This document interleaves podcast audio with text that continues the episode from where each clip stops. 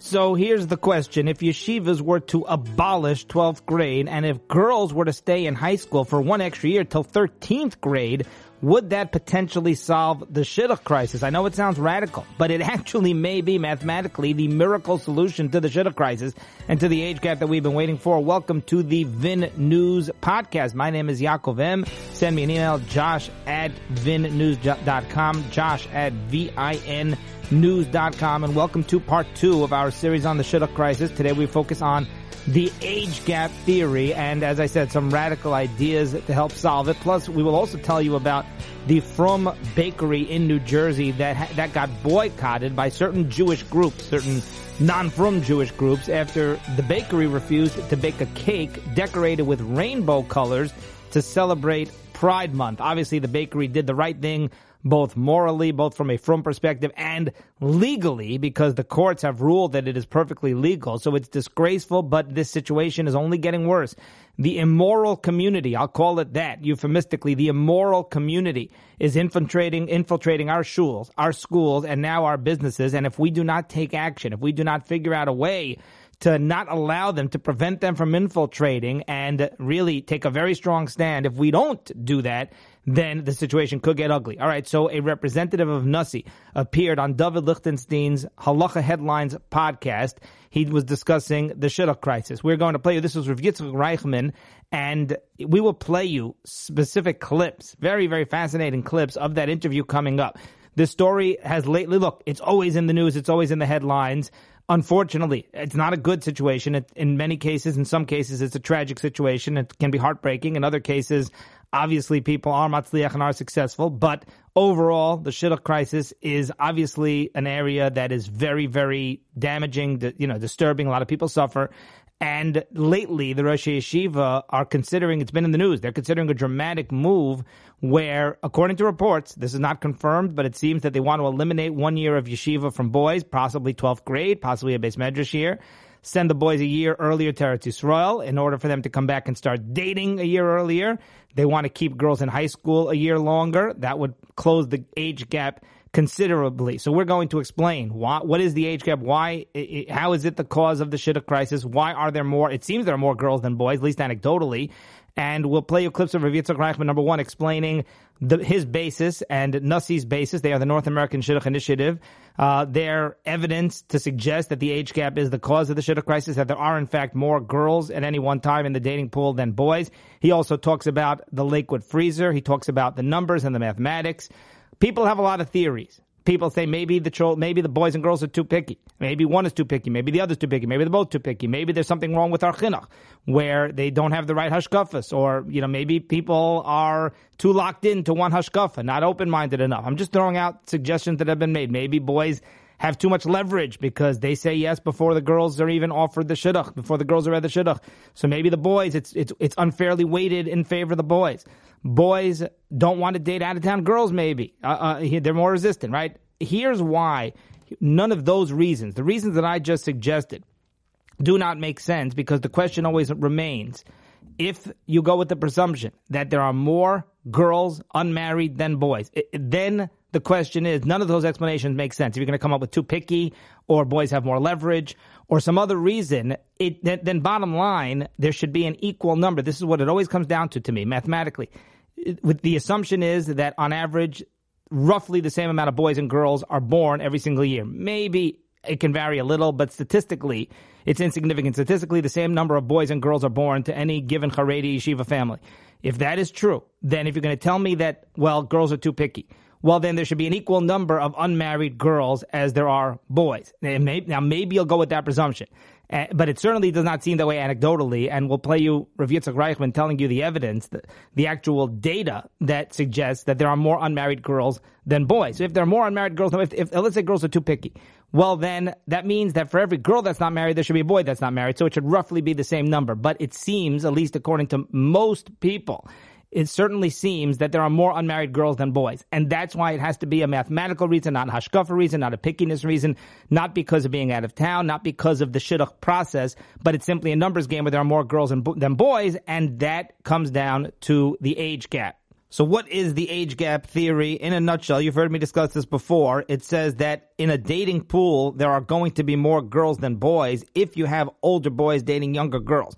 So, for example, and we're not going to get into the weeds, but for example, if you have on average 23 year old boys who are dating 20 year old girls or 21 or 19 year old girls, you'll have more girls in that pool than boys. Why is that? Well, again, to put it as simply as possible, the assumption is that there's population growth, that there are more boys, there are more children being born every year and every generation than the previous generation because families expand. Families have more than two children. So, if, you know, fam- uh, uh, on average, on average from, from families, some have five children, six children, three children, seven children. It, it, it, can vary, obviously. So the assumption is that in the year 2020, there are not going to be as many children. There are more children than the, there were born in the year 2015 in the Haredi world, but not as many as the year 2025. Every year gets a little bit more because there's population growth, right? So just as an example, if there are, and just this, I'm just using these numbers to keep it simple. If there are 100 uh, 23 year old boys right now entering the dating pool, how many dating girls will there be if they're age 20 or 21? Well, if every year the assumption is about the same amount of boys and girls are born every year, so the the, the 23 year old boys and girls right now, let's say there's 100 boys and 100 girls. Okay, 22 year old, that's the following year. So let's say there's 120 boys and 120 girls on average, is using numbers here. Uh, in, in 21 year old, there's 130 or 140 boys and 140 girls, right? So the idea is that if there's 123 23 year old boys in the Haredi community right now, then there's going to be about 120. Again, I'm not using exact statistics and ratios, but there's going to be about 120 girls in the dating pool because they're younger, they're age 20 or 21. So every year there are a few more children born than the year before. But when you get to the numbers we're dealing with right now, those numbers add up. So that's the, in a nutshell, that's the idea of the age gap theory is if, if you have boys dating the same age girls as them roughly, then you'll roughly have the same number of boys and girls in the dating pool. But because of population growth, there are going to be more 20 year old girls than there are 23 year old boys. So if boys are dating younger girls, and that is the trend. Again, it's closed. The gap has closed a lot very much in part, you know, or very large part thanks to programs like NASI. And maybe NASI is probably the main driver of the change. It used to be maybe unheard of for a boy to date a girl older or the same age, and now it's far more common. But again, the trend is still 22, 23 year old boys going out with 19 and 20 and 21 year old girls. So then there remains an age gap. All right, so let me play you some clips here of Rabbi Reichman, of Rabbi Yitzhak Reichman, speaking with David Lichtenstein. The first clip, he just asked him very simply, how do you know that there is a shidduch crisis? So listen to this clip. How do you know there is a shidduch crisis? So we'll start with anecdotal um, evidence. That's definitely how things start. I know people who uh, dated for years. Took them, you know, very long time to find a zivug. Um, I still know people. You know, my wife has friends who are still still looking. And uh, so there's always the anecdotal stories. That that's really what gives you the connection. And when you start hearing so many of them, you start thinking this is a crisis. But to really you know, assess it numerically, there were a number of surveys that we tried to do. Um, definitely speaking to Shadchanim, who always said that you know they don't know what to do with the number of girls that they have. They just don't have enough boys for them at a certain point. And uh, and then you know trying to as much as we could with the resources we had, try to quantify the problem. How many single girls we compiled lists um, in the in our community and trying to make lists. It's not, we did not reach the gold standard, which would be a real randomized study of, uh, you know, picking random classes, let's say, and chasing them 10, 15 years later, seeing where everyone is. But um, the all the people we speak to, which is uh, basically any shadchan who you ever heard of um, in America, um, have all confirmed that this is their experience. And the amount of surveys that we were able to do to quantify it all seem to support that. Okay, so very, very interesting answer there. Very honest, straightforward answer. And look, anecdotally, like he said, anyone you speak to, any shadchan you speak to, this is the experience that there are older, unmarried girls, older single girls.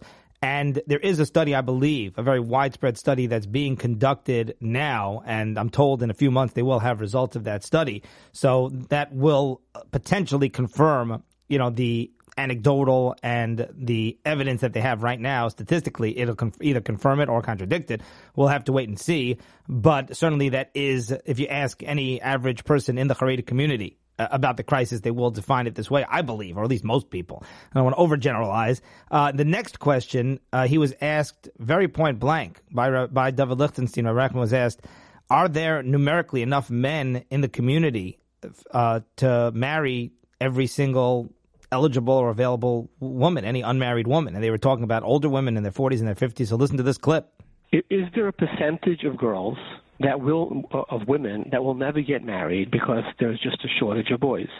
So you know, that's a prediction that we don't want to make. Well, it's not a prediction. Um, I mean, you know, if there are girls in their in their fifties, we could assume that they're not going to have kids anymore. I mean, do we do we see that? Yes. So there definitely are women um, who are already reaching middle age who there are not enough not married, never married men in the community for them. That is a fact. Many of them you know, either try to find out of the community, which Baruch Hashem does happen sometimes. You know, also you have to think about the knock-on effects on those other communities. But, but at least from our perspective, let's say, you know, if a, a young woman is already reaching, let's say, 10 years into in our world and hasn't found anyone, and then goes outside and finds someone from a different community, that you know, that's great. But that does happen sometimes. Um, also, there's the Zivug Sheni, you know, you know, the definitely are in situations where no one's looking to be a Zivug Sheni to start with, um, but sometimes that's what happens. So in, in terms of, you know, Zivug Rishon within our community, the numbers do make it very difficult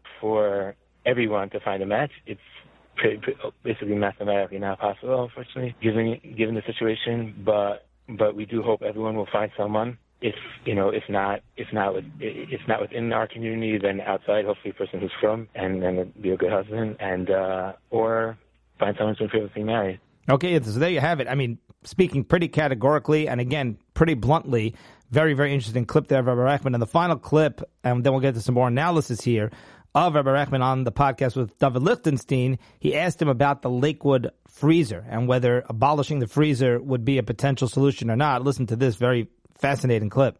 I've heard many people who's ha- who have daughters who are struggling um, voice anger at the yeshiva system and the quote unquote freezer. And they said, what right do they have to make a freezer if because of that there are going to be uh, girls who basically become agunas? Um, what's your feeling about that? So the freezer itself is three months. Of course, you know, lowering gaps by three months on average would be helpful. It's not a solution. The the solution, you know, we're dealing with three or four year gaps sometimes. The solution is going to have to be bigger than that. The, the freezer in of itself is here for the, the of the boys themselves that the Rosh Yeshiva felt, and most of the boys in BMG accept this. That's why the freezer works. That it's better for their own learning, for their own, even for the shidduchim really, to take a few months when they come back to get into learning and to have a good foundation, and they'll be in a much better place. They'll be ready, you know, to uh, to be oising shidduchim from a stronger, stronger place. You know, whenever this issue of hey, let's cut out the freezer and gain three months, it's been coming up many, many times. Whenever it's been discussed, you know, really the answer has always been that it's not really a solution. We need to think bigger than that, and and also and also let the, the boys could come earlier. Like they could come earlier and have the freezer. Like the, the freezer is built in; it's for their own benefit, and um, they can come earlier to Visnaj Gavaya and um, and and have a freezer and be more in their learning and in the shidduchim. So as I said, very, very interesting answer there. And look, what I alluded to earlier is there are a group of Rosh Yeshiva, Rav Mataldik, Rav Salmovitz, a bunch of Rosh Yeshiva uh, who have gone to Rav Moshe Hillel Hirsch, Shlita in Eretz Yisrael, to discuss with him the idea of changing the structure, changing the structure of the yeshiva system. So again, these are based on reports that I've seen, but they, I've seen them in many, many places.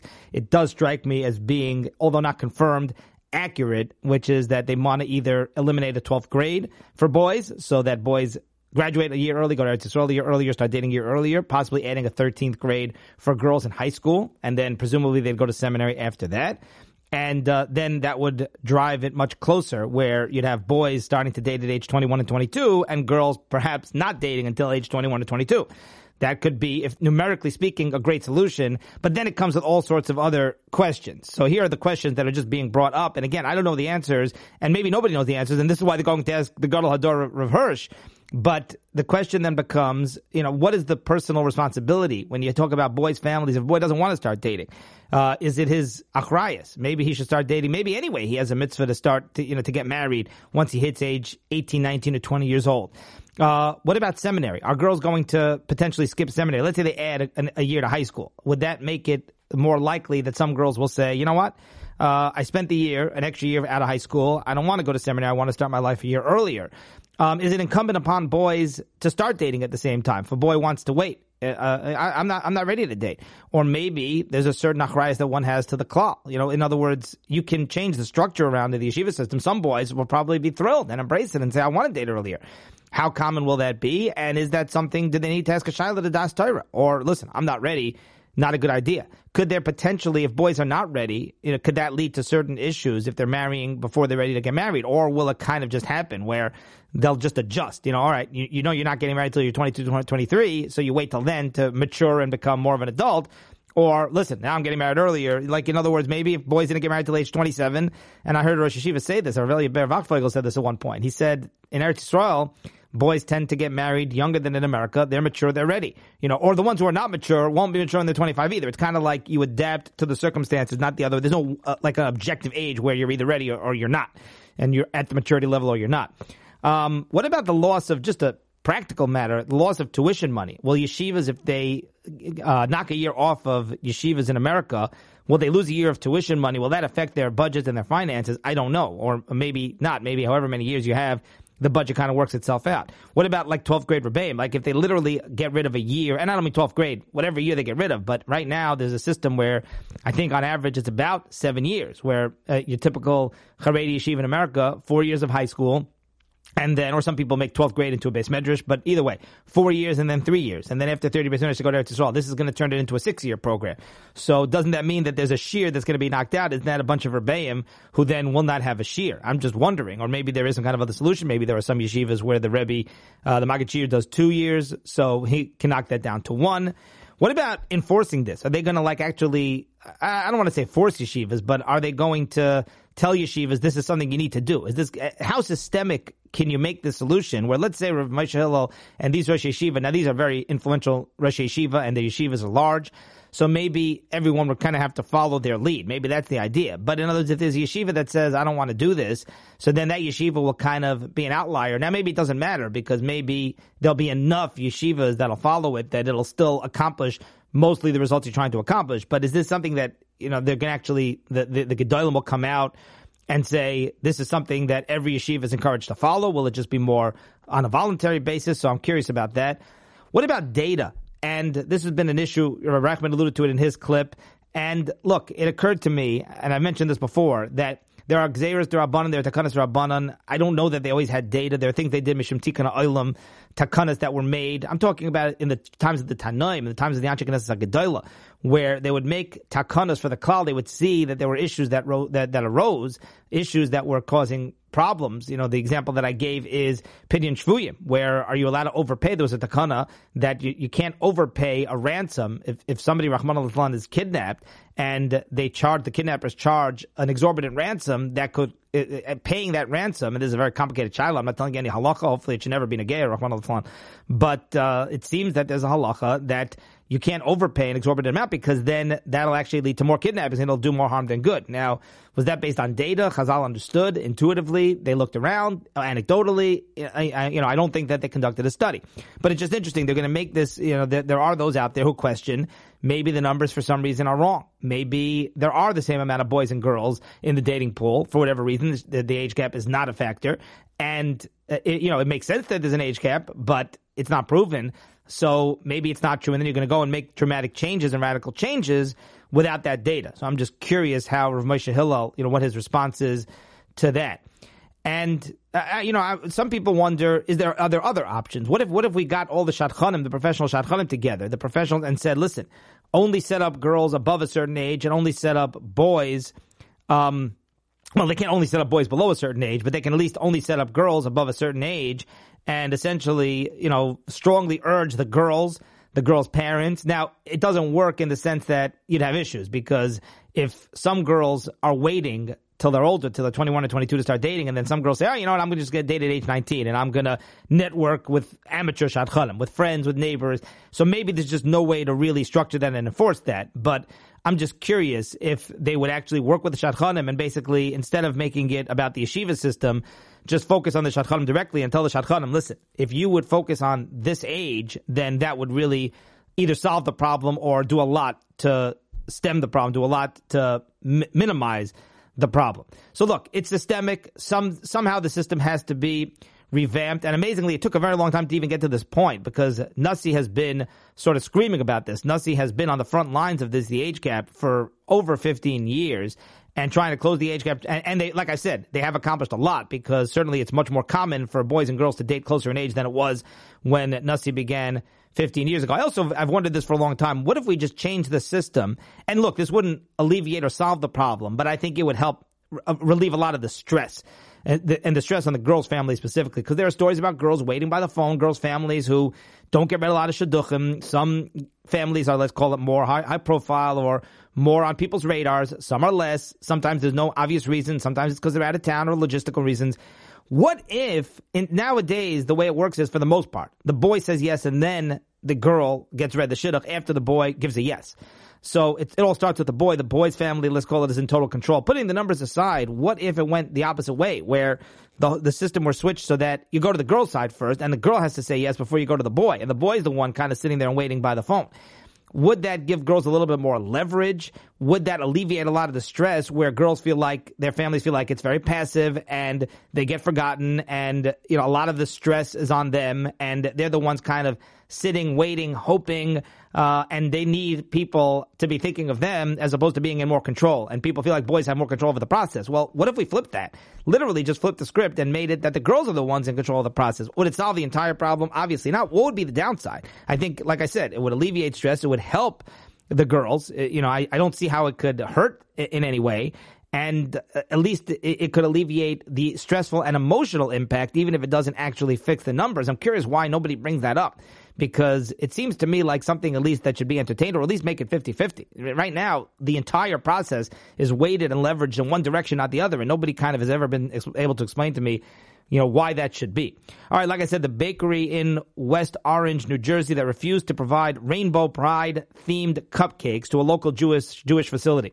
And now Jewish groups, some Jewish groups, obviously not frum Jewish groups, but like Reform Jewish groups, secular Jewish groups are outraged, and they're actually some are actually boycotting or called for a boycott of this bakery. One of them, one big Jewish group in New Jersey, called for a boycott and then retracted. And this is so twisted, and this is very, very disturbing and disgraceful that this upstanding bakery, this bakery that did the right thing and took the high road, uh, is looked at as somehow being immoral and looked at as somehow being intolerant. And I just want to read you. There was an op-ed by Jeffrey Tobin. and Je- Jeffrey Tobin is not frum, but uh, he's the editor in chief of uh, the JNS, the Jewish News Syndicate. And you know, he's very conservative, politically conservative. And he wrote, quote, a kosher bakery in West Orange, New Jersey is highlighting the fact that the right to refuse to produce services for immoral causes, and I'm paraphrasing him, can create difficult dilemmas for Jewish communities. Essentially, religious owned companies have a huge dilemma. While all those concerned understand the baker has the law on his side, reform and conservative groups and even the local Jewish Federation seem to be prepared to ostracize him, meaning the owner of this bakery, for his choice. By pla- placing the bakery under a boycott, the Jewish Federation of Greater Metro West New Jersey was making a statement about its concept of what is and what is not consistent with the values of the Jewish community. The decision was no doubt popular with the majority of that community, which is likely not Orthodox and views opposition to pride events as uh, being in beyond the boundaries of normative behavior in contemporary American and Jewish society, but can any federation that draws such a line which designates a significant percentage of Orthodox Jews as being beyond the pale do so without violating its prime mission to bring Jews together? If it is prepared to take such a stand, can it in good conscience be said to represent the interests of the entire Jewish community? And this is Yitzi Mattel, the owner of the West Orange Bake Shop. He canceled orders from this conservative Jewish facility in Millburn who wanted a rainbow decorated cake and cookies to celebrate Pride Month and they wanted rainbow cupcakes for a youth group. And the bakery said no. By the way, he gave them baked goods at a discount. The leader of this Jewish, this conservative facility that wanted the Pride cupcakes gave a sermon, delivered a sermon, said, quote, I believe humans are created in the image of God with a variety of potential gender identities with the possibility of gender fluidity. And he defended Pride as a reasonable overcorrection to the past history of discrimination against the LGBTQ community by religious and social authorities. So again, they're turning this into like somehow the frum, the orthodox, the ones who take a moral high ground are the bad guys. And it's it's just it's amazing how sometimes Rahman al Jews, not frum Jews, um, can be their own can be our own worst enemy, can be the ones who do the most harm. And in an email, the Metro West Jewish Federation Executive Vice President and CEO uh, Dov Ben Shimon circulated a memo to his staff that the organization would not purchase goods from the bakery in the future. Once that decision was made public, Ben Shimon got a lot of criticism and backlash that a, a Jewish federation of all things supposedly supposed to be representing Jewish values would ostracize and ban and boycott a kosher baker who was following Jewish law. So Ben Shimon he actually retracted. He retracted. He said it wasn't the official policy to boycott, and he said the decision was made in haste. And this is the issue. The issue is we have Jewish groups and we have Jewish activists who are making it their mission to spread immorality, and they view Torah, Judaism, and Yiddishkeit as the enemy, and they're on a mission. They're like almost on a jihad, like to destroy the fabric of Torah and Yiddishkeit as opposed to respecting the fact that we're the ones carrying on the mesorah. So it's very frightening. It's very disturbing. They say they want unity, and it's the exact opposite. They want division. They want to infiltrate our community, force us to accept and conform to their immoral behavior, and they're influential, and they can make things very difficult. They're strategizing. They're trying to infiltrate shuls, yeshivas, businesses, and uh, in addition to boycotts, you know, they could actually file lawsuits and they, they report us to the government sometimes, and they cause all sorts of issues with us by reporting things to the government. They're not even true, and that cause all sorts of investigations and problems. So it's very, very, very damaging, and I'm worried that if we don't do something about it and figure out how to be smart about this, and maybe there is no solution, but have to, we have to at least work on attempting to find a solution because this is going to potentially keep getting worse, and they will keep infiltrating uh, our community and trying to really tear us apart. Chas v'shalom, Rahman al All right, that's going to do it uh, for today, and we will see you next time.